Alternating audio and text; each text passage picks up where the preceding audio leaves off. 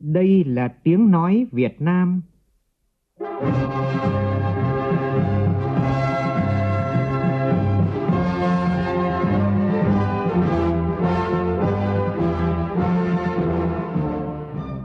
là tiếng nói Việt Nam, phát thanh từ Hà Nội, thủ đô nước Cộng hòa xã hội chủ nghĩa Việt Nam.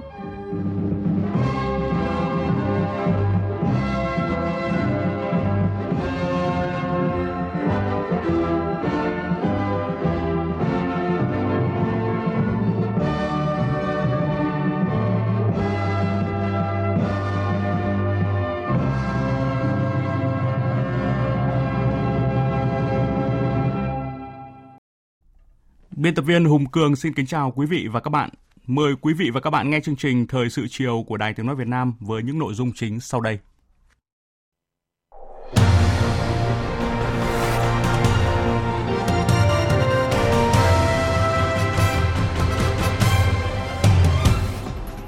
Chính phủ trình Quốc hội về việc giảm 2% thuế suất thuế giá trị gia tăng, áp dụng đối với các nhóm hàng hóa dịch vụ đang áp dụng mức thuế suất là 10%.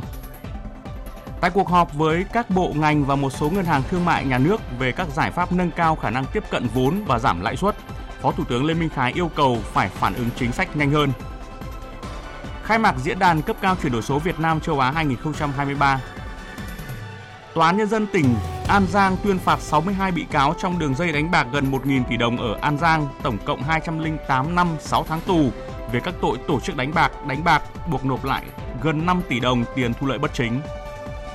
Trong phần tin quốc tế, Tổ chức Hợp tác Hồi giáo họp khẩn bàn cách ứng phó với các động thái leo thang gần đây của Israel đối với khu đền thờ Hồi giáo Al-Aqsa. Cuộc chiến thương mại liên quan đến con chip bắt đầu leo thang giữa Mỹ và Trung Quốc.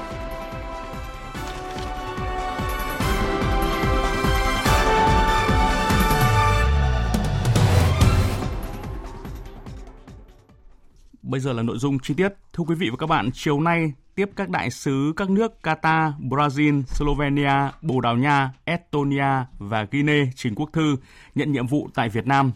Chủ tịch nước Võ Văn Thưởng khẳng định các cơ quan chức năng của Việt Nam sẽ tạo điều kiện thuận lợi để các đại sứ thúc đẩy hợp tác song phương ngày càng phát triển mạnh mẽ. Tin của phóng viên Vũ Dũng. Tiếp đại sứ Qatar Khalid Ali Abdullah Abin, Chủ tịch nước mong muốn hai bên tiếp tục phối hợp và ủng hộ lẫn nhau tại các diễn đàn đa phương và tổ chức quốc tế, tích cực triển khai các cam kết kinh tế, thương mại, đầu tư. Trước mắt là triển khai các cam kết đạt được trong chuyến thăm Qatar của Phó Chủ tịch nước Võ Thị Ánh Xuân vào đầu tháng năm này. Hai bên cũng cần thúc đẩy hợp tác trong các lĩnh vực Qatar có thế mạnh và Việt Nam có nhu cầu như là dầu khí, năng lượng tái tạo, xe ô tô điện, sản xuất các sản phẩm nông nghiệp, thúc đẩy đàm phán và ký kết các hiệp định hợp tác trong nhiều lĩnh vực, trong đó có hải quan, tư pháp, văn hóa, du lịch. Tiếp đại sứ Brazil Marco Farani, Chủ tịch nước đề nghị hai nước cần tăng cường trao đổi đoàn cấp cao và các cấp, thúc đẩy giao lưu văn hóa, thể dục thể thao, giao lưu nhân dân. Hiện kim ngạch thương mại song phương gần 7 tỷ đô la và khá cân bằng. Việt Nam sẵn sàng hợp tác với Brazil để trao đổi về việc mở cửa thị trường nông sản của hai bên. Chủ tịch nước đề nghị Brazil trên cương vị chủ tịch luân phiên khối thị trường Trung Nam Mỹ Mercosur tiếp tục thúc đẩy khối sớm ờ, khởi động đàm phán FTA Việt Nam Mercosur. Tiếp đại sứ Slovenia Alenka Suhadonic, Chủ tịch nước Võ Văn Thưởng cho rằng hai bên cần tiếp tục tăng cường trao đổi đoàn và tiếp xúc cấp cao, nhất là trong năm 2024, hai nước kỷ niệm 30 năm thiết lập quan hệ ngoại giao, cho rằng kim ngạch thương mại hai chiều năm ngoái đạt 572 triệu đô la, chưa tương xứng với tiềm năng. Chủ tịch nước đề nghị hai bên thúc đẩy hợp tác trong lĩnh vực này và hợp tác về máy móc cơ khí, tự động hóa, logistics, chế biến thực phẩm, Chủ tịch nước đề nghị Slovenia thúc đẩy sớm hoàn tất thủ tục phê chuẩn Hiệp định Bảo hộ Đầu tư Việt Nam-EU. Tiếp đại sứ Bồ Đào Nha Joao Bernardo, Chủ tịch nước Võ Văn Thưởng đề nghị đại sứ thúc đẩy thiết lập quan hệ hợp tác kết nghĩa giữa địa phương hai nước như là mối quan hệ hiện có giữa thành phố Hồ Chí Minh và thành phố Porto. Chủ tịch nước cũng đề nghị Bồ Đào Nha tiếp tục thúc đẩy các nước EU khác sớm phê chuẩn hiệp định bảo hộ đầu tư Việt Nam EU, thúc đẩy Ủy ban châu Âu EC sớm gỡ bỏ thẻ vàng IUU đối với hàng thủy sản Việt Nam. Tiếp đại sứ Estonia Hannes Hanso, Chủ tịch nước Võ Văn Thưởng cho biết là Việt Nam đã triển khai nghiêm túc thực hiện đầy đủ các khuyến nghị của EC về phát triển nghề cá bền vững và đề nghị Estonia vận động EC sớm gỡ bỏ thẻ vàng IUU đối với thủy sản của Việt Nam. Tiếp đại sứ Guinea bà Aminata Koita, Chủ tịch nước khẳng định à, hai bên thúc đẩy trao đổi đoàn cấp cao và các cấp thúc đẩy hợp tác trong lĩnh vực nông nghiệp, lĩnh vực Việt Nam có thế mạnh và đã triển khai thành công các dự án tại một số nước châu Phi. Trong các cuộc tiếp, Chủ tịch nước cũng đề nghị các nước tiếp tục ủng hộ lập trường của Việt Nam và ASEAN về vấn đề Biển Đông, giải quyết các tranh chấp bằng các biện pháp hòa bình trên cơ sở thượng tôn pháp luật quốc tế, nhất là UNCLOS năm 1982, bảo đảm an ninh, an toàn, tự do hàng hải, hàng không tại Biển Đông. Chiều nay tại trụ sở chính phủ, Thủ tướng Phạm Minh Chính tiếp ông Karan Adani, Tổng Giám đốc Công ty Cảng và Đặc khu Kinh tế thuộc Tập đoàn Adani, tập đoàn kinh tế lớn nhất Ấn Độ, đang nghiên cứu khảo sát tìm kiếm cơ hội đầu tư tại Việt Nam. Thủ tướng cho rằng quan hệ đối tác chiến lược toàn diện giữa hai nước đang phát triển rất tích cực, song quan hệ về kinh tế, đặc biệt là đầu tư thương mại và du lịch vẫn chưa tương xứng với tiềm năng, còn nhiều dư địa cần có bước đột phá, đặc biệt là trong lĩnh vực phát triển hạ tầng. Việt Nam sẵn sàng tạo điều kiện thuận lợi hơn nữa cho các công ty tập đoàn lớn của Ấn Độ, trong đó có Adani đầu tư kinh doanh tại Việt Nam. Theo Thủ tướng, Việt Nam có tiềm năng lớn về vận tài biển, phát triển hệ sinh thái càng biển, năng lượng tái tạo gồm điện gió, điện mặt trời. Hoan nghênh Adani chủ trương đầu tư vào Việt Nam trong các lĩnh vực này. Trước mắt là đầu tư vào khu bến cảng Liên Triều Đà Nẵng cũng như các dự án năng lượng tái tạo tại Việt Nam. Trong đó phải đảm bảo 5 yếu tố là nguồn điện, tải điện, phân phối điện, sử dụng điện và nhất là giá điện hợp lý, hài hòa lợi ích giữa nhà nước, người dân và doanh nghiệp. Thủ tướng nêu rõ, chuyển đổi số, xây dựng kinh tế số, xã hội số là xu thế của thế giới. Việt Nam không nằm ngoài xu thế đó và mong muốn Adani mở rộng đầu tư mạnh mẽ vào lĩnh vực này. Ông Karan Adani, Tổng Giám đốc Công ty Cảng và Đặc khu Kinh tế Adani cho biết, Adani rất quan tâm và đã dành nhiều thời gian tìm hiểu, nghiên cứu, đánh giá cơ hội và đi đến quyết định cam kết đầu tư lâu dài tại Việt Nam, không chỉ trong lĩnh vực cảng biển, logistics, mà còn các lĩnh vực năng lượng, công nghệ số. Trong đó, Adani mong muốn xây dựng hệ sinh thái cảng biển theo hướng xanh hóa và đầu tư các nhà máy điện gió, điện năng lượng mặt trời tại Việt Nam, tổng số vốn khoảng 3 tỷ đô la, phù hợp với chiến lược phát triển của Việt Nam. Thủ tướng một lần nữa khẳng định, chính phủ Việt Nam sẵn sàng tạo điều kiện thuận lợi để tập đoàn Adani tiếp tục nghiên cứu các dự án đầu tư khác tại Việt Nam, đồng thời đi đầu trong việc khuyến khích thêm các nhà đầu tư Ấn Độ tới Việt Nam. Tiếp tục chương trình kỳ họp thứ 5 Quốc hội khóa 15 sáng nay, các đại biểu cho ý kiến về dự án luật đấu thầu sửa đổi, tập trung vào các nội dung, những quy định về phạm vi áp dụng luật, chỉ định thầu, mua thuốc, vật tư y tế. Vào chiều nay, các đại biểu thảo luận về dự án luật phòng thủ dân sự, ghi nhận của phóng viên Thu Huyền và Đỗ Minh.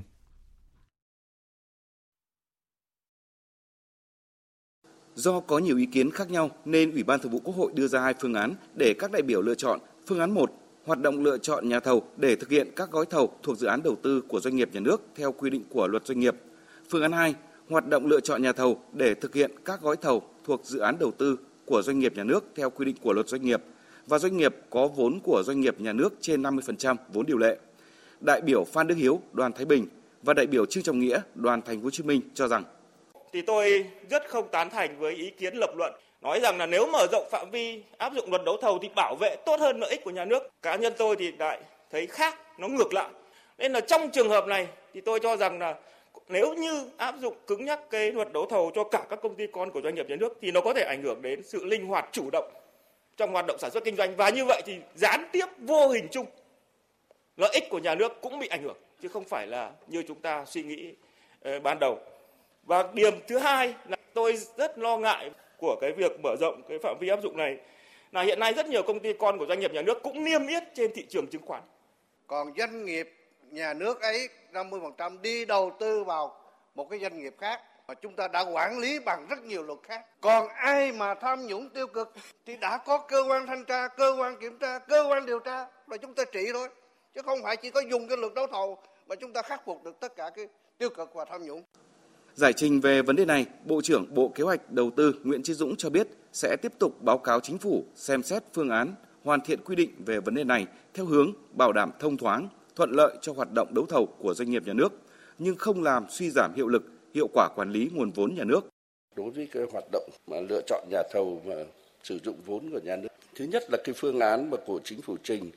thì không làm thu hẹp cái phạm vi áp dụng của luật và vẫn đảm bảo quản lý chặt chẽ việc sử dụng vốn nhà nước. Theo đó thì doanh nghiệp nhà nước theo nghị quyết 12 và luật 69 ấy, thì phải có trách nhiệm bảo toàn sử dụng có hiệu quả nguồn vốn của nhà nước đầu tư vào doanh nghiệp và nhà nước không can thiệp vào các hoạt động đầu tư kinh doanh của doanh nghiệp nhà nước tại các doanh nghiệp khác và phải bảo đảm doanh nghiệp nhà nước hoạt động theo cơ chế thị trường. Về chỉ định thầu, đại biểu Lê Thị Song An, đoàn Long An và đại biểu Phạm Văn Hòa, đoàn Đồng Tháp đề nghị dự thảo luật cần quy định rõ hơn cách thức để xác định cụ thể nội dung này nhằm tạo điều kiện thuận lợi hơn cho các cơ quan, đơn vị khi áp dụng trong thực tiễn. Về chỉ định thầu, đối với các gói thầu mua sắm thuốc, hóa chất, thiết bị y tế, vật tư y tế, đại biểu Phạm Thị Kiều, đoàn Đắk Nông, đại biểu Trần Khánh Thu, đoàn Thái Bình đề nghị quy định rõ trong luật này để giải quyết những vướng mắc và đặc thù trong lĩnh vực y tế phù hợp với yêu cầu thực tiễn. Khi có tình huống khẩn cấp, tổ chức được giao mua sắm có thể ứng trước hàng hóa để phục vụ đúng mục đích, yêu cầu cấp bách theo chỉ đạo của các cấp có thẩm quyền, sau đó thực hiện quy trình chỉ định thầu rút gọn theo quy định. Nhưng trong luật khám bệnh chữa bệnh sửa đổi thì tôi không thấy có quy định nào. Và hiện nay thì bản dự thảo này thì lại nêu là thực hiện theo quy định của luật khám bệnh chữa bệnh. Nên tôi đề nghị là thay thế cụm từ cấp cứu người bệnh thành trong tình trạng khẩn cấp cấp bách và cũng cần quy định rõ hơn về trường hợp cấp bách trong y tế, cơ quan nào xác định trường hợp cấp bách. Chiều nay, thảo luận về dự án luật phòng thủ dân sự, quy định quỹ phòng thủ dân sự nhận được nhiều ý kiến đóng góp của các đại biểu. Do còn ý kiến khác nhau nên Ủy ban Thường vụ Quốc hội đã xây dựng hai phương án. Phương án 1 giữ quy định về quỹ phòng thủ dân sự như dự thảo chính phủ trình và có chỉnh lý một số nội dung cho phù hợp như dự thảo luật. Phương án 2 quy định trong trường hợp cấp bách, Thủ tướng Chính phủ quyết định thành lập quỹ phòng thủ dân sự theo quy định của pháp luật để quản lý sử dụng các nguồn tài trợ, hỗ trợ, đóng góp tự nguyện bằng tiền, tài sản của các tổ chức cá nhân trong nước, ngoài nước và các nguồn hợp pháp khác cho hoạt động phòng chống khắc phục hậu quả sự cố thảm họa. Giải trình về Quỹ phòng thủ dân sự, Đại tướng Phan Văn Giang, Bộ trưởng Bộ Quốc phòng cho biết. Tôi chỉ xin nêu một cái việc đã xảy ra mà thấy cái sự cần thiết phải có quỹ. Khi mà tình hình Covid ờ, xảy ra thì giao cho quân đội và lực lượng vũ trang cùng với lực lượng y tế tham gia giúp các cái vùng mà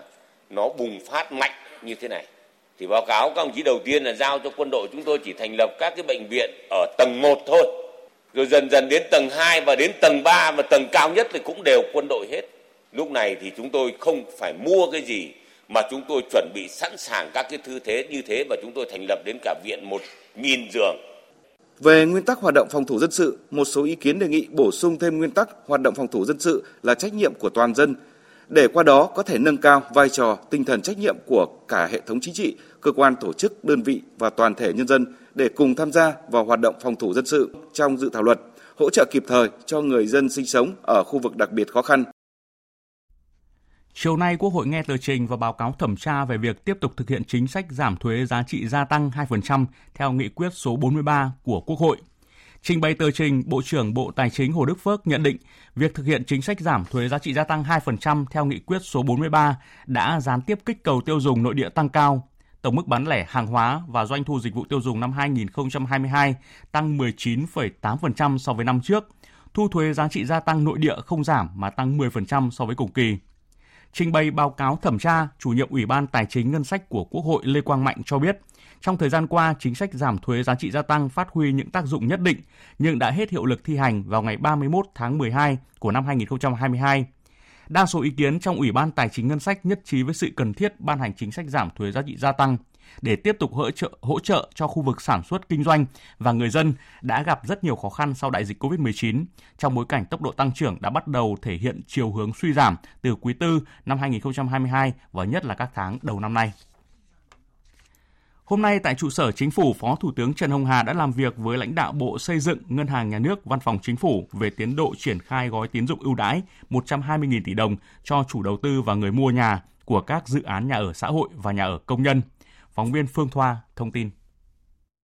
Báo cáo của Bộ Xây dựng cho biết hiện nay có khoảng 100 dự án nhà ở xã hội, nhà ở công nhân tại 36 địa phương đã được cấp phép xây dựng triển khai. Tổng mức đầu tư khoảng 70.000 tỷ đồng. Các địa phương có 7 dự án cải tạo xây dựng lại chung cư với nhu cầu vốn vay khoảng 4.130 tỷ đồng. Đã có tỉnh Bắc Giang công bố 12 dự án đủ điều kiện vay, Một số địa phương như Hà Nội, Bình Dương, Đồng Nai đang tích cực triển khai các dự án nhà ở xã hội, nhà ở công nhân. Riêng tại Hà Nội, hiện đã có hơn 4.000 căn hộ nhà ở xã hội được đưa ra thị trường và khoảng 40 dự án đang triển khai.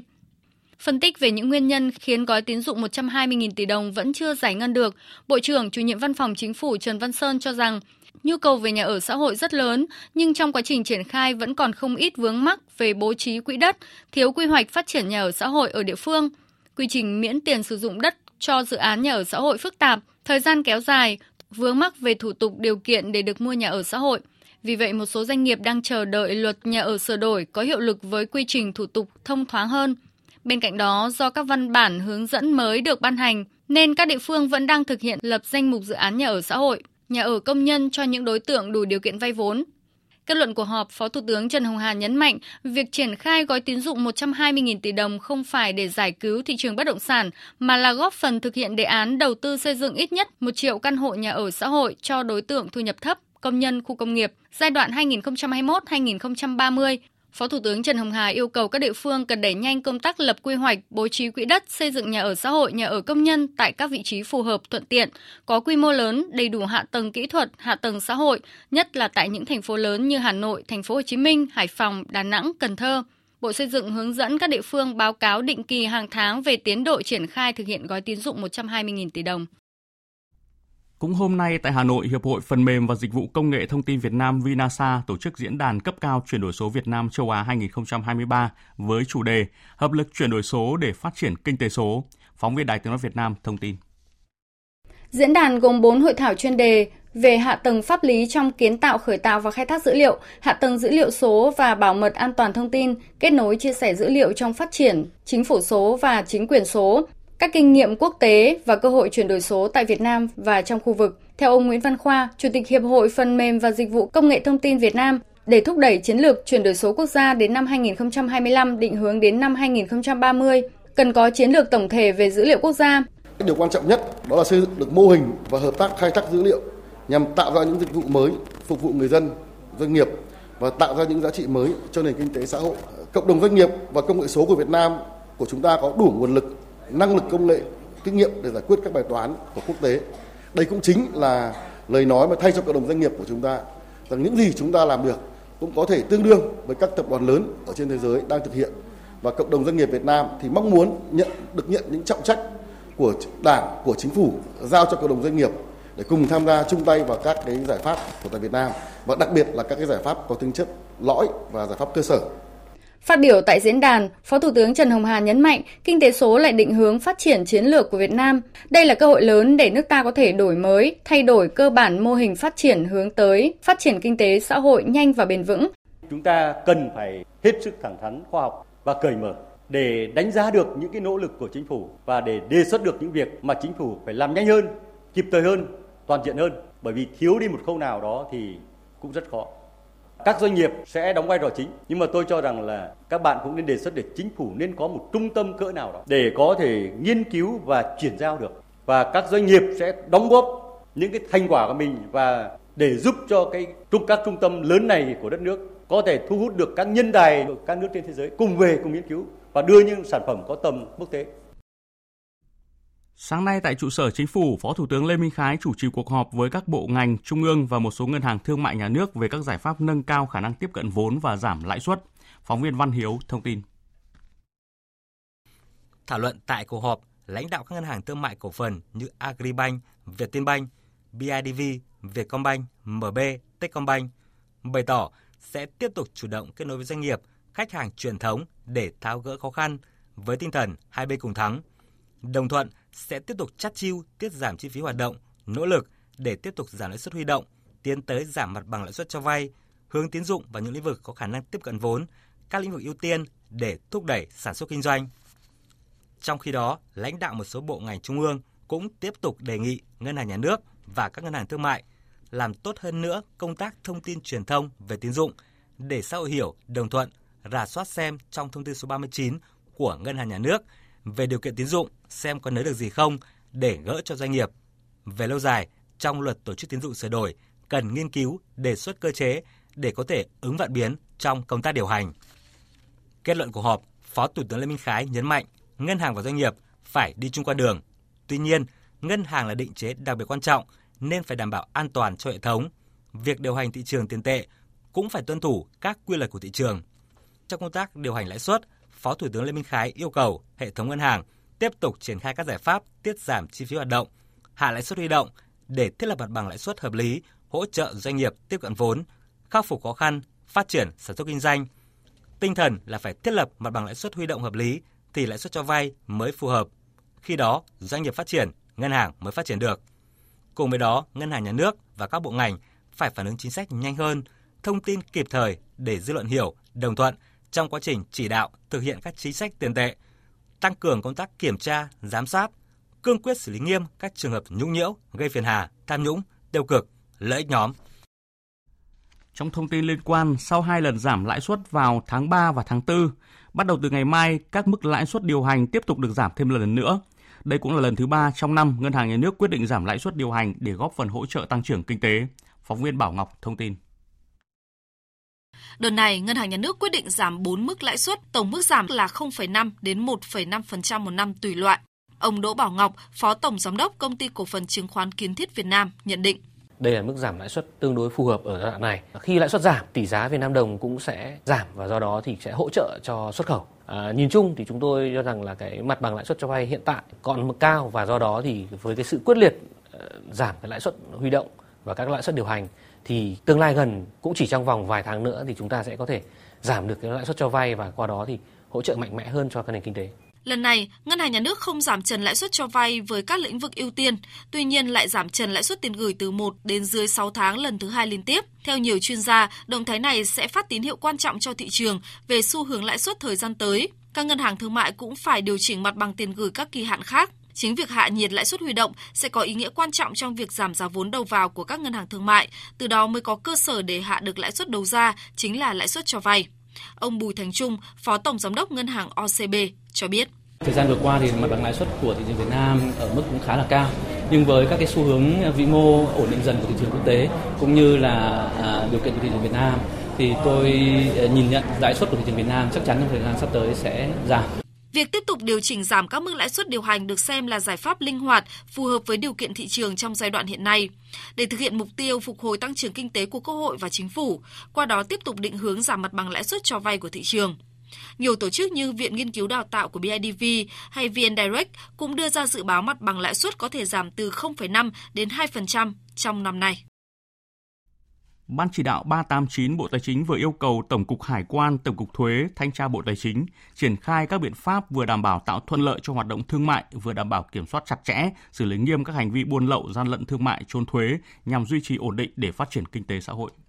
Trong đó, Tổng cục Thuế tăng cường kiểm tra kiểm soát các hoạt động của người nộp thuế, quản lý chặt chẽ hoạt động sử dụng hóa đơn giá trị gia tăng, tăng cường quản lý thuế, tập trung thanh tra kiểm tra chống thất thu thuế đối với các lĩnh vực nội dung có rủi ro cao như thương mại điện tử và kinh doanh trên các nền tảng số, hoàn thuế, chuyển giá, chuyển nhượng bất động sản, chuyển nhượng vốn, mua bán sử dụng hóa đơn bất hợp pháp, hợp thức hóa hàng nhập lậu trốn thuế, vân vân. Liên quan đến kết quả công tác thanh kiểm tra chống thất thu thuế 4 tháng đầu năm, toàn ngành thuế thực hiện hơn 9.700 cuộc thanh tra kiểm tra, kiến nghị xử lý qua thanh tra kiểm tra cao đột biến, tăng 225% so với cùng kỳ năm ngoái, tương ứng với hơn 15.100 tỷ đồng. Tổng số tiền thuế nộp vào ngân sách là gần 2.400 tỷ đồng. Trong bối cảnh thu ngân sách những tháng đầu năm sụt giảm, ngành thuế vẫn đang triển khai nhiều giải pháp nhằm chống thất thu các lĩnh vực dễ bỏ sót nguồn thu. Một thông tin đáng chú ý đó là tính đến sáng nay, công ty mua bán điện trực thuộc Tập đoàn Điện lực Việt Nam và các chủ đầu tư các dự án năng lượng tái tạo chuyển tiếp đã thống nhất mức giá tạm cho 20 trong tổng số 85 dự án. Trong đó có 15 dự án đã được Bộ Công Thương phê duyệt mức giá tạm gồm 3 dự án điện mặt trời và 7 nhà máy điện gió trên đất liền, cùng 5 nhà máy điện gió trên biển. Ngoài ra hiện có 4 dự án đã được EVN và các chủ đầu tư thống nhất giá tạm thời đang được Bộ Công Thương xem xét phê duyệt. Theo ông Trần Việt Hòa, Cục trưởng Cục Điều tiết Điện lực, kết quả này là tín hiệu tích cực thể hiện nỗ lực đàm phán của EVN và các chủ đầu tư dự án năng lượng tái tạo chuyển tiếp trên tinh thần hài hòa lợi ích giữa các bên theo đúng chỉ đạo của Thủ tướng Chính phủ. 15 dự án năng lượng tái tạo chuyển tiếp đã được Bộ Công Thương thống nhất mức giá tạm gồm VPL Bến Tre, Nam Bình 1, Giang Trung, Trơ Long, Hưng Hải Gia Lai, Habaram, Lạc Hòa 2, Hòa Đông 2, Phú Mỹ 1, Phú Mỹ 3, Viên An, Trung Nam, Trung Nam Thuận Nam 450 MW, hướng Hiệp 1 Tân Phú Đông, Hiệp Thạnh. Chiều nay, Hội đồng nhân dân thành phố Hồ Chí Minh tổ chức buổi giám sát việc thực hiện đầu tư công giai đoạn 2021-2025 đối với Sở Tài nguyên và Môi trường. Tin của phóng viên thường trú tại thành phố Hồ Chí Minh. Ông Nguyễn Toàn Thắng, Giám đốc Sở Tài nguyên và Môi trường thành phố cho biết, giai đoạn này có 4 dự án do Sở làm chủ đầu tư, gồm dự án đầu tư trung tâm quan trắc và phân tích môi trường, dự án bồi thường giải phóng mặt bằng khu Liên hợp Đa Phước, huyện Bình Chánh, dự án bồi thường giải phóng mặt bằng phường Long Bình, thành phố Thủ Đức, dự án xây dựng cơ sở dữ liệu nền thông tin địa lý ở tỷ lệ 1 phần 2.000, 1 phần 5.000 khu vực thành phố. Hiện có hai dự án đã bước vào giai đoạn quyết toán, còn lại dự án đầu tư trung tâm quan trắc và phân tích môi trường chưa thực hiện được khối văn phòng làm việc. Theo ông Thắng, vướng mắc chủ yếu làm chậm tiến độ giải ngân vốn đầu tư công nằm ở khâu ghi vốn bồi thường và tổ chức bồi thường. Đây là vấn đề mà các địa phương, đơn vị gặp khó khăn nhất. Tổ chức bồi thường không được dẫn đến cái dự án gia beo thì không thể xây lắp, chưa thể nghiệm thu và gây lãng phí và trong đó vấn đề giải ngân lại tiếp tục là cái vấn đề ách tắc. Ông Nguyễn Văn Dũng, Phó Chủ tịch Hội đồng nhân dân thành phố Hồ Chí Minh đề nghị các sở ngành phối hợp với các quận huyện tiếp tục tuyên truyền vận động để người dân nhận thức được và chấp thuận với nhà nước. Đồng thời, tiếp tục nghiên cứu tính toán để giá bồi thường tiệm cận với thị trường. Sự phát triển của công nghệ thông tin internet mang lại nhiều lợi ích cho trẻ em nhưng cũng kèm theo những nguy cơ rủi ro cho con trẻ. Đây là thông tin được đưa ra tại hội thảo trẻ em trong thế giới số, giải quyết rủi ro và thúc đẩy cơ hội. Sự kiện do Bộ Lao động Thương binh và Xã hội phối hợp với Quỹ Nhi đồng Liên Hợp Quốc tại Việt Nam tổ chức hướng tới tháng hành động vì trẻ em năm 2023 với chủ đề chung tay giảm thiểu tổn hại trẻ em. Phản ánh của phóng viên Hà Nam.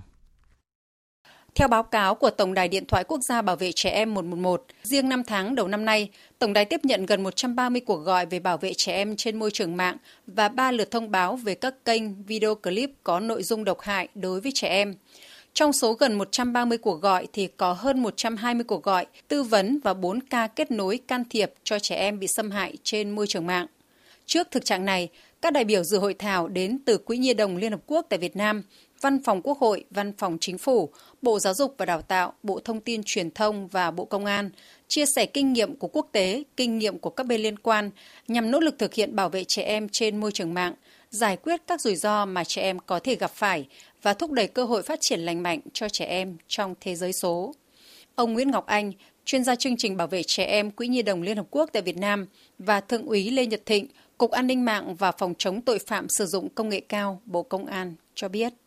các chiến lược giải quyết vấn đề bắt nạt trực tuyến, xâm hại và bóc lột trên mạng thì cần phải là một hợp phần của các chiến lược bảo vệ trẻ em rộng hơn. Hợp tác và điều phối giữa các bên liên quan là chìa khóa của thành công. Cách tiếp cận đa bên rất là quan trọng. Để bảo vệ trẻ em một cách hiệu quả thì nhiều bên liên quan cần phải tham gia hành động với nhau, bao gồm chính phủ, các tổ chức xã hội dân sự, à, các chuyên gia làm việc trong lĩnh vực bảo vệ trẻ em, cha mẹ, các cơ quan truyền thông và đặc biệt là khối tư nhân. Trong ờ, quý 1 vừa qua, công an các đơn vị địa phương đã phối hợp điều tra xác minh xử lý khoảng à, 135 vụ việc các đối tượng có hành vi là thông qua các môi trường mạng để thực hiện các hành vi xâm hại trẻ em và xâm phạm đến quyền trẻ em. Thì trong đấy có 116 vụ việc à, chiếm khoảng 86% là liên quan đến các hành vi về xâm hại và làm dụng tình dục. Có 13 vụ việc trẻ em bị à, tán phát các thông tin mà xâm hại về đời sống riêng tư, các cái thông tin bị làm nhục, thông tin bị xúc phạm danh dự nhân phẩm lên mạng. Bốn vụ là phát hiện các đối tượng là tán phát các thông tin truyền bá các văn hóa phẩm độc hại. Thực tế thì ờ, đối với thông tin ờ, độc hại này thì ờ, riêng A05 hiện cũng đang yêu cầu ngăn chặn này đến khoảng 10.000 trang mạng có các nội dung đồi trụy và độc hại đối với trẻ em. Một cái tình trạng nữa là các em có thể trở thành nạn nhân bị mua bán qua mạng. Thời gian vừa qua, công an các địa phương cũng đã triệt phá một số cái đường dây trẻ em bị mua bán qua mạng thông qua các hình thức như là nhận con nuôi hoặc là mang thai hộ. Trước tình trạng ngộ độc botulinum liên tiếp xảy ra gần đây cùng với việc thiếu thuốc để giải loại ngộ độc này, trên mạng xã hội đã xuất hiện và lan truyền thông tin bài thuốc giải độc dùng nước gạo và dùng và gừng. À, tuy nhiên, các chuyên gia cảnh báo việc này chỉ làm bệnh thêm nặng khi không được điều trị kịp thời. Bác sĩ Đỗ Duy Cường, Giám đốc Trung tâm Bệnh nhiệt đới Bệnh viện Bạch Mai cho biết, hiện nay việc điều trị giải độc botulium rất khó khăn, phải dùng huyết thanh kháng độc tố rất đắt tiền và thường phải nhập từ nước ngoài về huyết thanh sẽ làm trung hòa độc tố, giúp cho bệnh nhân bình phục. Trường hợp ngộ độc botulium nếu không được điều trị, nguy cơ tử vong có thể lên tới 50% số ca ngộ độc. Các bác sĩ cảnh báo nếu trường hợp người có triệu chứng ngộ độc thực phẩm như nôn, sốt, tiêu chảy, đau bụng dữ dội, khó thở, co giật, mệt mỏi thì cần nhanh chóng đến cơ sở y tế để khám thăm khám và điều trị kịp thời. Sau gần 2 tuần xét xử sơ thẩm, ngày hôm nay Tòa án Nhân dân tỉnh An Giang đã tuyên phạt 62 bị cáo trong đường dây đánh bạc gần 1.000 tỷ ở địa phương, với tổng hình phạt là 208 năm 6 tháng tù về các tội tổ chức đánh bạc và đánh bạc. Bị cáo Nguyễn Thị Thủy Liên, 57 tuổi, ngụ ở khóm Đông An 6, phường Mỹ Xuyên, thành phố Long Xuyên, đối tượng cầm đầu đường dây và bị cáo Huỳnh Sĩ Nguyên, 46 tuổi, cùng trú tại thành phố Long Xuyên bị tuyên phạt 6 năm tù về tội tổ chức đánh bạc và 4 năm tù về tội đánh bạc. Tổng hợp hình phạt buộc bị cáo phải chấp hành hình phạt chung cho cả hai tội danh là 10 năm tù. Quá trình điều tra, cơ quan cảnh sát điều tra công an tỉnh An Giang xác định từ tháng 1 năm 2018 đến ngày mùng 4 tháng 6 năm 2021, Nguyễn Thị Thủy Liên đã sử dụng nhiều số điện thoại đăng ký các tài khoản Zalo để thực hiện việc đánh bạc dưới hình thức mua lô đề, số đề hoặc nhận giao phơi số đề được thua bằng tiền từ kết quả sổ số kiến thiết của các tỉnh miền Nam. Tổng số tiền mà Nguyễn Thị Thủy Liên cùng đồng bọn xác nhận đánh bạc với nhau là hơn 966 tỷ đồng thông qua giao dịch ngân hàng. Theo phóng viên An Kiên, thường trú khu vực Tây Bắc, gần 2.000 tấn vải chín sớm đầu tiên của Việt Nam năm 2023 đã được thông quan thuận lợi qua cửa khẩu Lào Cai. Khoảng một tuần nay, không quản thời tiết nắng nóng, mỗi ngày vẫn có trên dưới 20 xe hàng chở quả vải tươi tập kết tại cửa khẩu Kim Thành, thành phố Lào Cai để xuất qua Trung Quốc. Mặt hàng quả vải tươi này thuộc loại vải chín sớm, chủ yếu ở các vùng trồng của Bắc Giang, Hải Dương sau khi thu hoạch được bảo quản lạnh trong các thùng xốp chở đi xuất khẩu. Theo anh Trần Trung Hiếu, đại diện công ty trách nhiệm hữu hạn xuất khẩu Anh Việt, doanh nghiệp này đã xuất thành công trên 200 tấn vải cho các đối tác. So với thời điểm dịch COVID-19, môi trường thông quan ở Lào Cai có nhiều thay đổi tích cực. Cửa khẩu cũng ờ, mở rộng được những cái ờ, mặt bằng bến bãi để cho mọi cái phân luồng phân tuyến của các xe quả vải và thời gian này là cho lái xe Việt Nam lái thẳng sang ờ, Trung Quốc thì cũng có những cái thuận lợi. Đến thời điểm hiện tại, đã có khoảng 2.000 tấn quả vải tươi chín sớm được xuất khẩu qua Lào Cai, dự kiến khối lượng sẽ dần tăng cao khi vào giai đoạn chín rộ. Ngay từ trước mùa vải, các ngành chức năng của Lào Cai đã chủ động phương án gia tăng năng lực thông quan đối với mặt hàng này để bảo đảm tối đa độ tươi ngon. Càng thuận lợi hơn khi Lào Cai cũng đang trong lộ trình đưa cửa khẩu số vào hoạt động. Ông Phạm Văn Phúc, Phó Chi cục trưởng Chi cục Hải quan cửa khẩu quốc tế Lào Cai nói: 7 giờ mở cửa khẩu thì 6 rưỡi chúng tôi có mặt để giải quyết thủ tục thông quan cho doanh nghiệp và tất cả đối với các lô vải là lên đến cửa khẩu thì luôn luôn chúng tôi ưu tiên đảm bảo cái việc được thông quan ngay. Xác định Trung Quốc là thị trường tiêu thụ vải quả lớn của Việt Nam, cơ quan chức năng tại cửa khẩu Lào Cai cũng đẩy mạnh hỗ trợ các địa phương có quả vải tươi xuất khẩu thông qua các hoạt động xúc tiến thương mại, kết nối doanh nghiệp hai bên Việt Trung, thường xuyên cập nhật thông tin về chính sách xuất nhập khẩu giữa Việt Nam Trung Quốc và tình hình thông quan tại cửa khẩu Lào Cai. Từ đầu tháng 5 đến nay, Điện Biên liên tục hứng chịu nhiều đợt nắng nóng cao điểm khiến nước tại nhiều hồ chứa bị cạn kiệt. Để ứng phó với tình trạng này, ngành chức năng địa phương đã lên phương án tích nước sớm để đảm bảo nguồn nước tưới cho vụ mùa tới. Phản ánh của phóng viên Vũ Lợi, cơ quan thường trú khu vực Tây Bắc. Hồ Pá Khoang, công trình thủy lợi, cung cấp nước phục vụ cho các công trình thủy điện vùng hạ lưu và nước sản xuất nông nghiệp cho gần 10.000 ha lúa hai vụ của cả cánh đồng Mường Thành đang đối diện với nguy cơ thiếu nước. Hiện hồ chỉ đạt cao trình 936 thấp hơn gần 1,5 mét so với mực nước dâng bình thường. Ông Trần Xuân Thắng, Giám đốc Ban Quản lý rừng di tích lịch sử và cảnh quan môi trường Mường Phăng cho biết, Đầu tiên là nó ảnh hưởng đến cái việc quản lý bảo vệ rừng. Mùa này là thời điểm cao điểm về công tác phòng cháy chữa cháy. Khi mà cái uh, nguồn nước hồ nó xuống thì điều kiện để sử dụng cái nguồn nước khi mà xảy ra cái việc cháy rừng rất là khó khăn trong công tác kiểm soát hưởng cái sử dụng cái thuyền đi trên mặt hồ. Ông Lê Văn Thi, giám đốc công ty trách nhiệm hữu hạn quản lý thủy nông Điện Biên cho biết, Đơn vị hiện đang quản lý, vận hành 13 hồ chứa nước lớn trên địa bàn. Mực nước tại các hồ chứa xuống thấp hơn so với cùng kỳ năm trước, thấp hơn mực nước dân bình thường từ 0,4 đến 10 mét. Đặc biệt, nhiều hồ chứa như hồ Bản Ban, hồ Hồng Khánh, Na Hươm đang có mực nước xuống rất thấp Bây giờ hiện tại là đang ngừng phục vụ tưới, các cái hồ là ngừng, ngừng cung cấp nước, trữ nước để phục vụ ờ, làm đất cho cái vụ mùa. Trước đây thì khoảng 15 tháng 7 thì mới đóng hồ để tích nước để phục vụ cho vụ chiêm xuân. Thế nhưng mà năm nay khả năng là phải đóng sớm hơn, điều tiết bổ sung đi không có mưa thôi là một số cái hồ mà nó nhỏ nhưng mà cái lưu vực lớn là vẫn cứ phải hạ mực nước để đón lũ. Theo cảnh báo của Đài khí tượng thủy văn tỉnh Điện Biên, địa phương sẽ tiếp tục đón nhận những đợt nắng nóng kéo dài trong thời gian tới với nhiệt độ cao nhất phổ biến từ 35 đến 37 độ C, có nơi trên 38 độ C. Do đó, phương án tích nước sớm cho các hệ thống hồ chứa điều hòa cung ứng nước sản xuất đang trở nên rất cấp thiết. Kiểm soát tính khả dụng của các tổ máy nhiệt điện, củng cố lưới phân phối, đẩy mạnh việc tuyên truyền tiết kiệm điện và thực hiện chương trình điều chỉnh phụ tải DR. Đây là hàng loạt biện pháp đang được Tập đoàn Điện lực Việt Nam cùng các đơn vị thành viên triển khai để đáp ứng nhu cầu điện mùa khô năm 2023 trong tình hình các nguồn điện rất nhiều khó khăn. Phóng viên Bá Toàn thông tin. Đến cuối tháng 4, sản lượng điện quy đổi còn lại trong các hồ thủy điện toàn hệ thống thấp hơn 1,6 tỷ kWh so với kế hoạch đã được Bộ Công Thương phê duyệt và thấp hơn khoảng 4 tỷ kWh so với cùng kỳ năm ngoái. Trong khi đó, nhu cầu sử dụng điện đang có xuống tăng cao, đặc biệt vào cao điểm mùa nắng nóng, áp lực cung ứng điện đã, đang và sẽ tiếp tục đặt nặng lên các nhà máy nhiệt điện, than, khí. Theo Tập đoàn Điện lực Việt Nam, để đảm bảo cung điện, tập đoàn đã phải huy động tất cả các nguồn, kể cả các nguồn chi phí cao như nhiệt điện, dầu diesel và dầu FO. Thực tế để đảm bảo cung ứng sử dụng điện hiệu quả, nỗ lực từ phía ngành điện là chưa đủ mà rất cần sự chung tay từ khách hàng sử dụng điện. Theo Tổng công ty Điện lực miền Bắc, Tính đến chiều qua, ngày 23 tháng 5, tại 27 tỉnh thành phía Bắc mà Tổng công ty quản lý bán điện có 21 tỉnh thành đã ban hành văn bản chỉ đạo đẩy mạnh tăng cường tiết kiệm điện tại địa phương trong mùa khô và cả năm 2023. Tập đoàn Điện lực Việt Nam đã lập phương án thực hiện chương trình điều chỉnh phụ tải DIA, đẩy mạnh thực hiện DIA tự nguyện phi thương mại trên cơ sở phân bổ công suất khả dụng của Trung tâm điều độ hệ thống điện quốc gia. Các công ty điện lực có kế hoạch cung cấp điện từng tháng, đặc biệt là trong các tháng cao điểm nắng nóng và thông báo trước cho các khách hàng lớn để chủ động điều chỉnh hoạt động sản xuất.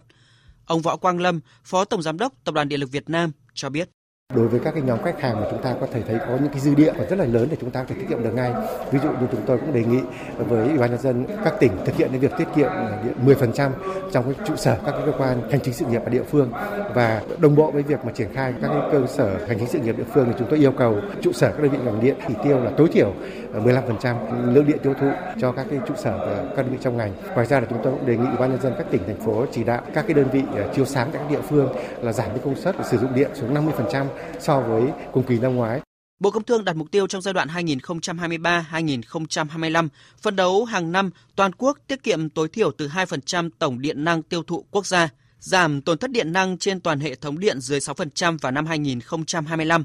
giảm công suất đỉnh của hệ thống điện quốc gia thông qua thực hiện các chương trình quản lý nhu cầu điện và điều chỉnh phụ tải DIA ít nhất 1.500 MW vào năm 2025. Tiếp theo là một số thông tin thời tiết. Thưa quý vị và các bạn, cả ngày hôm nay thời tiết ở thủ đô Hà Nội và các thành phố phía đông đều dễ chịu nhờ có một vài cơn mưa rào bất chợt. Dù có nắng nhưng mà nhiệt độ cao nhất trong ngày không nơi nào vượt quá 34 độ. Chỉ có bên phía Tây các tỉnh Điện Biên, Sơn La, Lào Cai là có nắng nóng, nhưng mà về đêm và sáng khá mát mẻ 27-28 độ.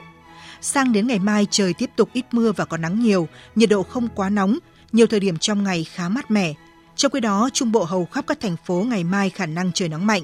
Từ Vinh đến Tuy Hòa khả năng xảy ra nắng nóng 35-37 độ. Chỉ có Nha Trang Phan Thiết là dễ chịu hơn với mức nhiệt 32 độ. Nhưng mà lưu ý sau một ngày nắng từ chiều tối ở Thanh Hóa đến Quảng Ngãi sẽ xuất hiện mưa rào và rông. Tây Nguyên và Nam Bộ ngày mai nắng, nhiệt độ cao nhất tại Con Tum, Pleiku, Buôn Ma Thuột, Gia Nghĩa, rồi xuống thành phố Hồ Chí Minh cùng nhiều nơi khác ở Nam Bộ chỉ khoảng 30 đến 34 độ. Về chiều tối mưa rông thường xảy ra ở hầu khắp hai khu vực này, cục bộ có nơi mưa vừa, mưa to. Chuyển sang phần tin quốc tế, trong khuôn khổ chuyến thăm làm việc tại Nhật Bản dự hội nghị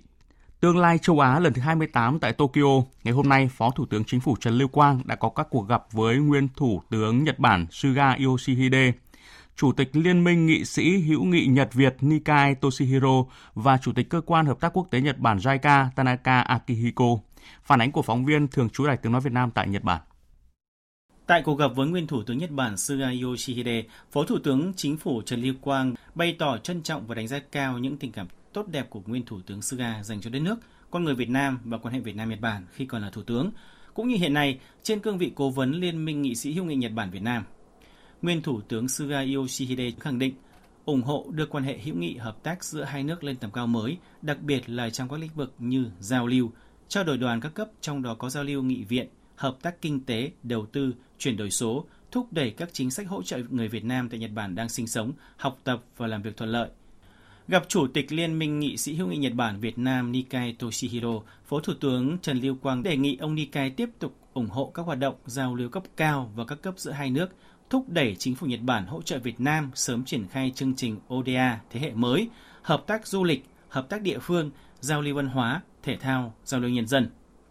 Chủ tịch Liên minh nghị sĩ hữu nghị Nhật Bản Việt Nam Nikai Toshihiro khẳng định sẽ thúc đẩy ờ, thủ tục mở cửa thị trường Nhật Bản đối với quả bưởi da xanh Việt Nam và đề nghị Việt Nam xem xét thủ tục mở cửa thị trường đối với quả nho của Nhật Bản. Tại cuộc gặp với Chủ tịch JICA Tanaka Akihiko, Phó Thủ tướng ờ, Trần Lưu Quang đề nghị JICA tiếp tục quan tâm nghiên cứu cung cấp ODA thế hệ mới cho Việt Nam trong các lĩnh vực đã được nêu tại hội đàm cấp cao giữa Thủ tướng Chính phủ ờ, Việt Nam Phạm Minh Chính và Thủ tướng Nhật Bản Kishida Fumio gần đây tại Hiroshima, bao gồm dự án đường sắt cao tốc Bắc Nam, đường sắt đô thị Hà Nội và thành phố Hồ Chí Minh, các dự án liên quan đến năng lượng tái tạo, chuyển đổi xanh, nâng cao giá trị nông sản. Chủ tịch JICA Tanaka khẳng định sẵn sàng phối hợp chặt chẽ với Việt Nam làm sôi động hơn nữa hợp tác ODA giữa hai nước trên mọi lĩnh vực, cho biết Nhật Bản sẵn sàng tham gia các dự án trọng điểm của Việt Nam và đề nghị hai bên thiết lập khung tham vấn định kỳ các cấp nhằm kịp thời thông tin, giải quyết các vấn đề phát sinh, đảm bảo tính hiệu quả trong hợp tác ODA. Hôm nay, Tổ chức Hợp tác Hồi giáo OIC tổ chức họp khẩn tại trụ sở chính ở thành phố Jeddah của Ả Rập Xê Út để bàn cách ứng phó với các động thái leo thang gần đây của Israel đối với khu đền thờ Hồi giáo Al-Aqsa. Cuộc họp được triệu tập theo yêu cầu của Palestine và Jordani. Tổng hợp của biên tập viên Đình Nam ở Jerusalem, chúng tôi có cội nguồn. Tại đây, chúng tôi có bản sắc của mình. Jerusalem có những chi tiết về cuộc sống của chúng tôi. Jerusalem cho chúng tôi sức mạnh, một thành phố đã được thống nhất cách đây 5-6 năm. Ánh sáng ở Jerusalem sẽ được tiếp tục và phát triển. Tôi rất vui khi được leo núi đền, nơi quan trọng nhất đối với người dân Israel. Phải nói, cảnh sát và các binh sĩ ở đây đang làm rất tốt nhiệm vụ. Nó một lần nữa chứng minh ai mới là chủ nhân của Jerusalem. Mọi mối đe dọa của phong trào Hamas, Palestine sẽ không giúp gì được. Chúng tôi là chủ nhân của Jerusalem và của cả đất nước Israel.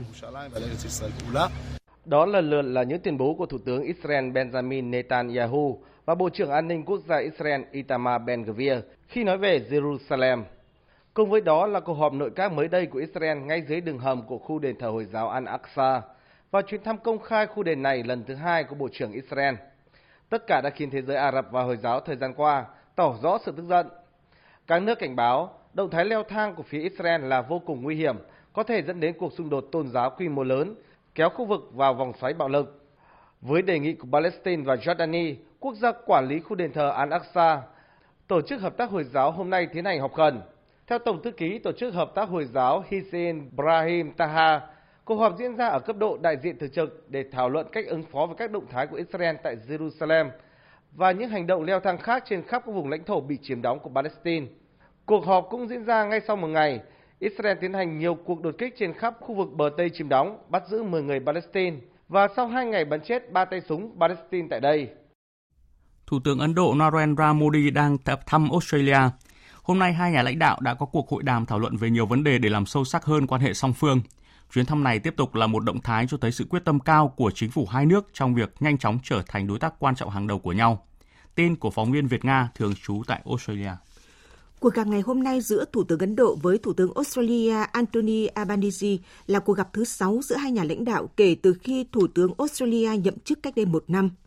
Trong cuộc hội đàm ngày hôm nay, Thủ tướng Australia Anthony Albanese và Thủ tướng Ấn Độ Narendra Modi đã thảo luận về việc thúc đẩy hợp tác trên các trụ cột thương mại đầu tư, quốc phòng an ninh, biến đổi khí hậu, năng lượng và kết nối người dân, cũng như quyết tâm của hai bên trong việc kết thúc đàm phán về Hiệp định Hợp tác Kinh tế Toàn diện vào cuối năm nay. Trong cuộc gặp này, hai nhà lãnh đạo hai nước cũng đã hoàn tất thỏa thuận di cư và di chuyển lao động để tạo điều kiện cho sinh viên, các nhà nghiên cứu, doanh nhân và lao động có tay nghề của hai bên được di chuyển thuận lợi và chống lại việc buôn bán người và di cư bất hợp pháp. Thủ tướng Australia Anthony Albanese cho biết, trong các nội dung thảo luận hôm nay, năng lượng tái tạo là một vấn đề được hai nhà lãnh đạo quan tâm.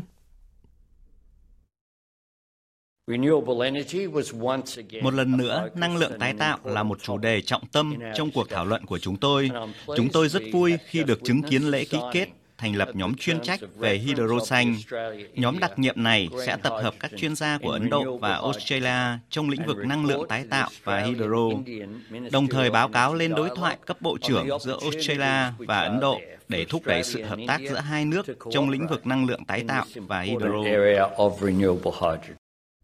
Căng thẳng thương mại Trung Quốc-Mỹ gia tăng sau khi Mỹ áp đặt hàng loạt biện pháp cấm xuất khẩu con chip sang Trung Quốc. Trung Quốc mới đây cũng đã cấm mua sản phẩm của Micron, nhà sản xuất lớn nhất của Mỹ. Mỹ lập tức phản ứng gay gắt trước động thái mới này của Trung Quốc. Diễn biến của các bên liên quan cho thấy cuộc chiến tranh thương mại liên quan đến con chip bắt đầu leo thang giữa hai nền kinh tế đầu tàu của thế giới. Biên tập viên Hồng Nhung thông tin. Phát biểu tại cuộc họp thường kỳ hôm qua, thư ký báo chí Nhà Trắng Karine Jean-Pierre đã chỉ trích gay gắt việc Trung Quốc cấm công ty Micron của Mỹ bán chip cho các nhà vận hành cơ sở hạ tầng thông tin then chốt của Trung Quốc. Chúng tôi tin rằng quyết định mới đây của Trung Quốc liên quan đến công ty Micron là không dựa trên thực tế. Vì vậy, Bộ Thương mại Mỹ đã liên hệ chặt chẽ với phía Trung Quốc để trao đổi quan điểm về vấn đề này. Chúng tôi rất phiền lòng trước hành động nhằm vào các công ty Mỹ. Hành động này đi ngược lại việc Trung Quốc nói rằng họ đang mở cửa thị trường và cam kết tuân thủ một khuôn khổ pháp lý minh bạch. Trước đó, cơ quan quản lý không gian mạng Trung Quốc thông báo cấm các công ty tham gia những dự án cơ sở hạ tầng quan trọng trong nước mua sản phẩm của Micron. Theo đó, các sản phẩm của công ty này như DRAM, bộ nhớ và ổ cứng sẽ bị cấm bán ở Trung Quốc. Theo thông báo của cơ quan quản lý không gian mạng Trung Quốc, các sản phẩm của Micron mang đến nguy cơ an ninh mạng nghiêm trọng, đe dọa đáng kể về an ninh cho chuỗi cung ứng, cơ sở hạ tầng thông tin then chốt và an ninh quốc gia của Trung Quốc. Quyết định này đồng nghĩa với việc Trung Quốc cấm bán gần như hoàn toàn sản phẩm của Micron và xóa sổ thị trường chip nhớ này ở Trung Quốc. Quỹ tiền tệ quốc tế ngày hôm qua dự đoán kinh tế Anh sẽ thoát khỏi tình trạng suy thoái trong năm nay. Quỹ này cũng ca ngợi các chính sách cải cách chính phủ Anh đã thực hiện để ổn định kinh tế chống lạm phát trong thời gian gần đây. Quỹ tiền tệ quốc tế cho rằng nước này sẽ tránh được một cuộc suy thoái trong năm nay nhờ nhu cầu phục hồi và giá nhiên liệu giảm. IMF dự báo Anh sẽ tránh được suy thoái và ghi nhận tăng trưởng dương trong năm 2023. Mặc dù vậy, Quỹ tiền tệ quốc tế lưu ý rằng các hoạt động kinh tế của Anh đã suy yếu đáng kể so với năm ngoái, lạm phát vẫn dai dẳng ở mức 10,1%. Hồi tháng 4, Quỹ tiền tệ quốc tế dự báo kinh tế Anh sẽ suy yếu 0,3% trong năm nay, thấp nhất trong số các quốc gia thuộc nhóm G20. Đến nay, cơ quan này đã nâng dự báo tăng trưởng kinh tế của Anh trong năm nay lên 0,4%, tăng 0, điểm phần trăm. Giám đốc điều hành Quỹ tiền tệ quốc tế bà Kristalina Georgieva cho biết. Uh, the UK authorities have taken decisive Chính quyền Anh đã thực hiện các bước quyết đoán và có trách nhiệm trong những tháng gần đây. Điều này đã thúc đẩy ổn định kinh tế vĩ mô và tài chính trong thời gian thị trường biến động mạnh. Những nỗ lực của họ và sự sụt giảm giá năng lượng gần đây đang bắt đầu có tác động tích cực đến nền kinh tế. Hiện tại chúng tôi dự đoán mức tăng trưởng GDP dương là 0,4% cho năm 2023, cao hơn 0,7 điểm phần trăm so với dự báo của chúng tôi từ đầu mùa xuân. Như bạn có thể nhớ lại là âm 0,3% minus 0.3%. Quỹ tiền tệ quốc tế cũng dự đoán GDP của Anh sẽ tăng trưởng 1% vào năm 2024 và khoảng 2% trong 2 năm sau đó. Cục Quản lý Thiên văn, Địa vật lý và Khí quyển Philippines ngày hôm nay hạ cấp Mawa thành một cơn bão thay vì siêu bão như đã tuyên bố chiều qua. Tuy nhiên, các chuyên gia khí tượng không loại trừ khả năng Mawa có thể mạnh dần lên thành siêu bão một lần nữa khi đi vào khu vực giám sát của Philippines. Phóng viên Phạm Hà thường trú tại Indonesia theo dõi khu vực ASEAN thông tin. Dựa trên dữ liệu mới nhất của cơ quan khí tượng Philippines, đường đi của bão Mawa là hướng tới Đài Loan, Trung Quốc và khó có khả năng đổ bộ vào khu vực đất liền của Philippines. Tuy nhiên, Cục Quản lý Thiên văn, Địa vật lý và Khí quyển Philippines cho rằng đây chỉ là một kịch bản và có thể thay đổi.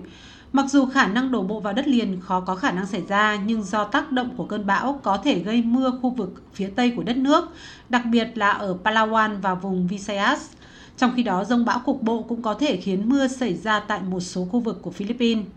Trong một khả năng khác, cơn bão có thể sẽ tiến vào khu vực trách nhiệm của Philippines vào tối thứ Sáu hoặc sáng thứ Bảy. Các cơ quan chính phủ bao gồm Bộ Phát triển và Phúc lợi xã hội cũng như lực lượng bảo vệ bờ biển Philippines đã chuẩn bị các gói cứu trợ và biện pháp ứng phó từ cuối tuần trước. Đây sẽ là cơn bão thứ hai đổ bộ vào Philippines trong năm nay và là cơn bão đầu tiên trong tháng này. Tiếp theo chương trình là trang tin thể thao.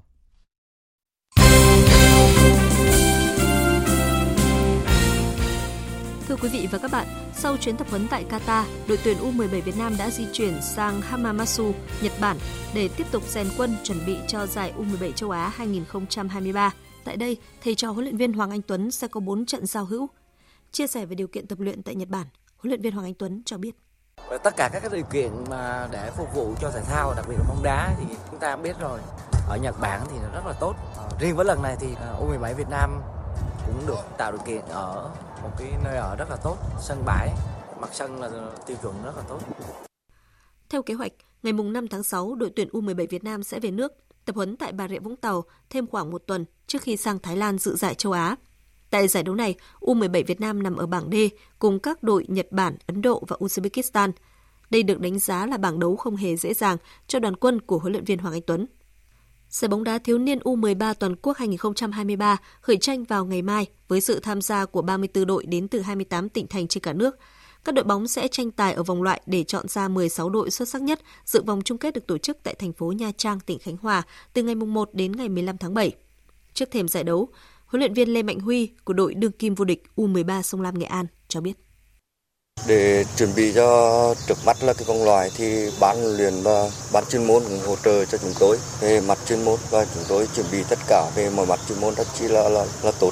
Thời tiết khắc nghiệt như ờ, thế này thì các cháu về lứa tuổi này thì rất chi là, là vất vả về cái khâu chuẩn bị về mặt ờ, thể lực cho đến uh, kỳ chiến thuật.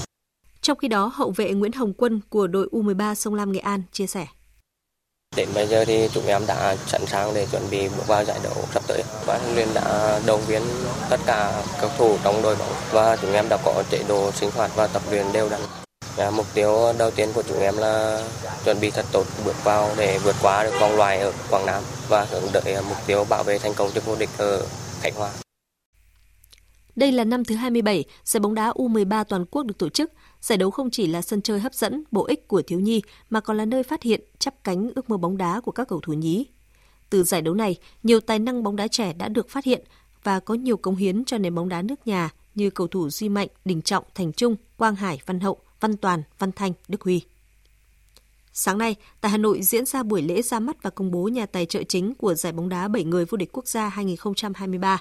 Theo đó, Tổng công ty cổ phần bia rượu nước giải khát Sài Gòn Sabeco tiếp tục đồng hành cùng Việt Football ở mùa giải thứ tư với vòng loại ba khu vực miền Bắc, miền Trung, Tây Nguyên và miền Nam.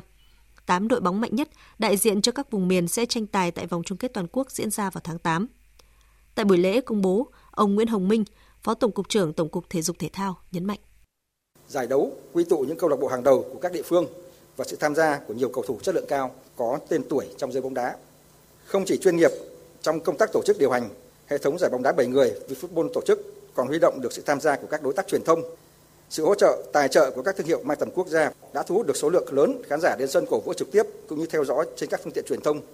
và trở thành hình mẫu được các địa phương học hỏi và nhân rộng. Từ đó góp phần tạo đà cho sự phát triển mạnh mẽ cả về số lượng và chất lượng của các giải bóng đá phong trào trên phạm vi toàn quốc.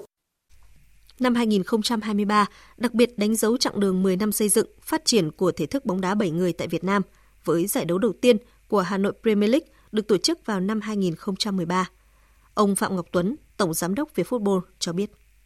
Chúng ta có một cái tên không mới, tiếp tục gắn bó với giải đấu là Bia Sài Gòn. Tuy nhiên năm nay họ quyết định là tiếp tục đồng hành với chúng tôi liên tiếp trong 2 năm. Như vậy là liên tiếp trong 3 năm chúng ta có sự sắp cánh của Bia Sài Gòn cho cái hệ thống giải đấu này và cùng với ờ, giải bóng đá bảy người vô địch quốc gia thì năm nay cũng là đầu tiên chúng tôi cũng có thể tổ chức được một cái trận đấu gọi là trận siêu cúp bóng đá bảy người quốc gia giữa hai cái đội vô địch của giải bóng đá bảy người vô địch quốc gia cũng như là ờ, đội vô địch của cúp bóng đá bảy người quốc gia trong năm 2022.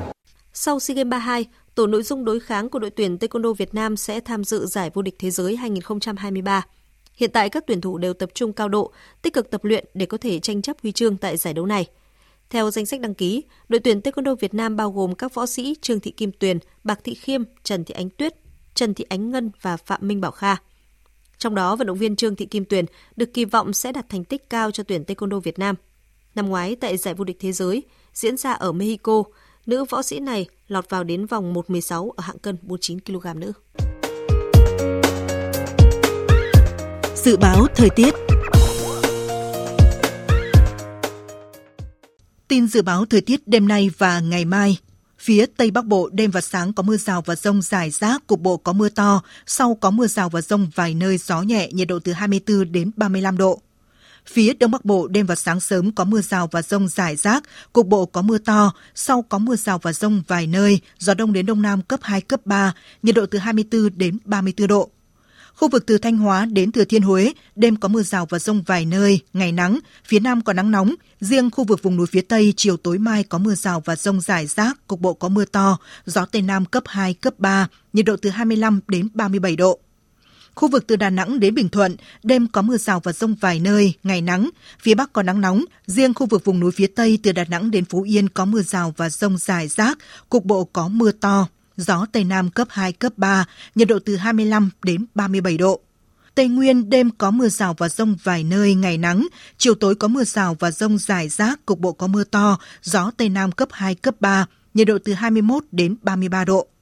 Nam Bộ, đêm có mưa rào và rông vài nơi, ngày nắng có nơi nắng nóng, chiều tối có mưa rào và rông rải rác, cục bộ có mưa to, gió Tây Nam cấp 2, cấp 3, nhiệt độ từ 25 đến 35 độ. Khu vực Hà Nội, đêm và sáng sớm có mưa rào và rông rải rác, ngày nắng, gió đông đến đông nam cấp 2, cấp 3, nhiệt độ từ 25 đến 34 độ. Dự báo thời tiết biển, Bắc Vịnh Bắc Bộ có mưa rào và rông vài nơi, gió đông đến đông nam cấp 3, cấp 4. Nam Vịnh Bắc Bộ, vùng biển từ Quảng Trị đến Quảng Ngãi có mưa rào vài nơi, gió đông nam cấp 3, cấp 4. Vùng biển từ Bình Định đến Ninh Thuận có mưa rào và rông vài nơi, phía Bắc gió đông nam, phía Nam gió Tây Nam cấp 4, cấp 5. Vùng biển từ Bình Thuận đến Cà Mau và từ Cà Mau đến Kiên Giang có mưa rào và rông vài nơi, gió Tây đến Tây Nam cấp 4, cấp 5. Khu vực giữa Biển Đông có mưa rào và rông rải rác, phía Bắc gió Đông Nam, phía Nam gió Tây Nam cấp 4, cấp 5. Khu vực Bắc Biển Đông và khu vực quần đảo Hoàng Sa thuộc thành phố Đà Nẵng có mưa rào vài nơi, gió Đông Nam cấp 3, cấp 4. Khu vực Nam Biển Đông, khu vực quần đảo Trường Sa thuộc tỉnh Khánh Hòa và Vịnh Thái Lan có mưa rào rải rác và có nơi có rông. Trong mưa rông có khả năng xảy ra lốc xoáy và gió giật mạnh, gió Tây đến Tây Nam cấp 4, cấp 5. Những thông tin thời tiết đã kết thúc chương trình Thời sự chiều nay của Đài Tiếng Nói Việt Nam. Chương trình do các biên tập viên Hùng Cường, Lan Anh, Thu Hòa thực hiện với sự tham gia của phát thanh viên Hải Yến, kỹ thuật viên Hà Hùng, chịu trách nhiệm nội dung Nguyễn Thị Tuyết Mai.